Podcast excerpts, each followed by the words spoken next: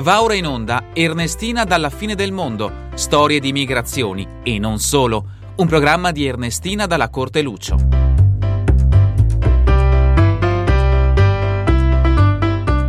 Ciao a tutti, sono Ernestina dalla Corte Lucio e benvenuti a una nuova puntata di Ernestina dalla fine del mondo, eccellenze dolomitiche. Oggi vi presento un'eccellenza storica di questo territorio e che risale a quasi mille anni fa è un santuario in cima a un bellissimo monte del Feltrino che scopriremo tra poco. Questo santuario custodisce i resti di due santi molto cari per il territorio. Uno di loro è una santa che viene considerata protettrice contro le peste e le pandemie e, giustamente, porta il nome di Corona.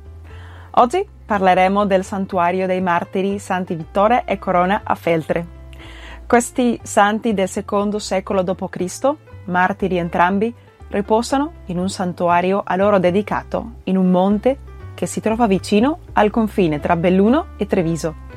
Sono i protettori della città di Feltre e vengono ricordati il 14 maggio, festa dei santi martiri Vittore e Corona.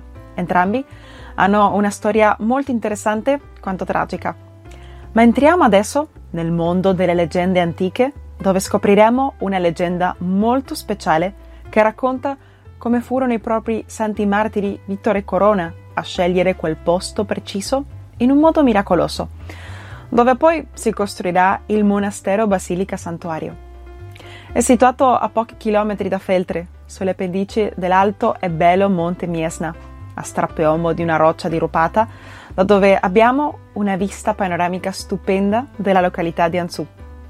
Di fronte alle bellissime vette delle Dolomiti feltrine la collocazione del santuario è particolarmente suggestiva. Questo santuario è considerato l'ultimo edificio romanico ancora intatto della provincia di Belluno e, data la sua posizione strategica, diventa un simbolo dell'unione tra Belluno e Treviso. Ma andiamo prima alla scoperta di chi sono stati i santi Vittore e Corona, oggi patroni di Feltre e di altre città del Veneto e dell'Italia. Troviamo alcune informazioni nel Illustre Certamen, il quale è stato un testo redatto da un diacono della chiesa di Antiochia nel IV secolo. Secondo questo scritto, Vittore era un soldato cristiano proveniente dalla Cilicia. Durante la persecuzione ai cristiani da parte di Marco Aurelio, intorno al 170 d.C., è stato denunciato e sottoposto a torture. Vittore era convinto della sua fede cristiana e sopportando con coraggio il dolore, riuscirà a convertire alla sposa di un suo compagno d'armi. Lei si chiamava Corona, che secondo gli studiosi è l'equivalente latino del nome Stefania. Corona non aveva ancora 16 anni e dichiarò di essere cristiana anche lei. Inizia a pregare per il suo amico Vittore e per questo venne non solo arrestata, ma martirizzata in modo atroce. Corona sarà sottoposta a un interrogatorio da parte delle autorità romane, dopo il quale muore in un modo molto doloroso. Fu legata per i piedi alla cima di due palme piegate che, raddrizzandosi, ne causarono lo squartamento. Invece Vittore è stato decapitato e morirà anche lui per la sua fede. Gli studiosi non sono ancora d'accordo in merito alla data o il posto preciso della loro morte, entrambi martirizzati insieme ma secondo il martirologio romano li commemora il 14 maggio e riporta solo che la morte è avvenuta in Siria. I resti sono stati portati a Feltre dai crociati che tornavano giustamente dalla Siria. I resti e le reliquie dei santi sono stati da sempre oggetti molto pregiati per i fedeli per diversi motivi. Nel viaggio dalla Siria fino a Feltre sono rimasti per un lungo periodo a Venezia, come una volta lo avevano fatto i resti di San Marco, patrono di Venezia e il Veneto. Ma quel luogo a Feltre non è stata una destinazione scelta dai crociati. Ci racconta la leggenda che furono, in qualche modo, i propri santi a decidere dove riposare finalmente in questa bellissima e antica città in provincia di Belluno. Feltre, questa importante città, può rintracciare i suoi origini prima dagli Etruschi e divenne un importante municipio romano a partire dal secondo secolo a.C. Grazie alla sua posizione geografica fu uno strategico snodo economico e militare lungo la strada Claudia Augusta Altinate, la quale mette in collegamento l'Adriatico, il Po, con l'area danubiana. La storia che si racconta da generazione in generazione è che quando il carro che trasportava le spoglie dei santi martiri arriva alle falde del monte Miesna vicino a Feltre, accade un fatto straordinario. I cavalli che trainavano il carro si rifiutano di procedere. Cercano in ogni modo di spostare il carro, però a nulla valgono gli incitamenti, già che le ruote sembravano inchiodate sulla strada, quasi fissi. Decisi ad andare avanti, si cambiano i cavalli, pure il vescovo chiede alla gente del posto di pregare per poter risolvere questo problema. Tutti gli sforzi diventano inutili. Il carro rimane immobile. Ma racconta la leggenda che nella notte San Vittore, vestito da soldato e sfolgorante di luce, appare ad un'umile donna di Ansu, a chi indica di attaccare al carro le sue due vaccherelle e di lasciarle libere su per la costa. Sarà così che il mattino dopo, per sorpresa dei conducenti, gli animali attaccati al carro vanno verso lo spiazzo designato dalla visione, dove sorse poi il santuario creato per accogliere le reliquie dei martiri Vittore Corona.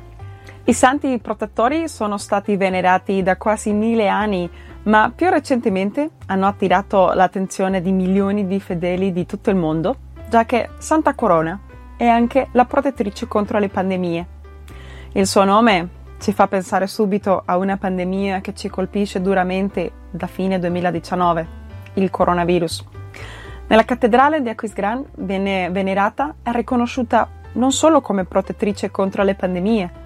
I suoi devoti pregano alle reliquie custodite all'interno della cattedrale come fanno i fedeli della Basilica Monastero a Feltre. Ma questo bellissimo santuario con tratti orientali di stile romanico, con affreschi della scuola di Giotto e imponenti sculture meritano un'intera puntata, nella quale parleremo di questa imperdibile eccellenza dolomitica. Ma Santa Corona, come abbiamo ricordato oggi qui su Radio AVM Voce delle Dolomiti, ha profonde radici nella storia antica ed era già venerata prima del coronavirus. La grande devozione popolare intorno ai santi e il santuario sono presenti ancora oggi nei migliaia di fedeli e turisti che visitano questo posto unico in cima al Monte Miesna. Da visite all'interno della basilica, celebrazioni di matrimonio, fino ad attività all'aria aperta come escursioni, sono tutte ottime opportunità per godersi questo patrimonio storico, religioso, naturale e culturale. La storia di vita di questi martiri rappresenta per la Chiesa cattolica un chiaro esempio di come la testimonianza di un Dio che si fa prossimo ai sofferenti e ai moribondi, anche quando tutto pare perduto, come fatto da Corona con Vittore prima di morire torturati. Allora, cari ascoltatori di Ernestina, dalla fine del mondo, non ci resta altro che chiedere a Santa Corona per la fine di questa terribile pandemia. Speriamo che questi tempi difficili possano finire al più presto. Inviamo i nostri auguri di buon onomastico a tutti quelli che portano il nome di Vittore, Corona e Stefania. Intanto io vi saluto da qui, dalla fine del mondo. Arrivederci amici e come dice il nostro motto, vicini e lontani, mai soli. Ringraziamo Ignazio dalla Corte Lucio per la musica e il montaggio.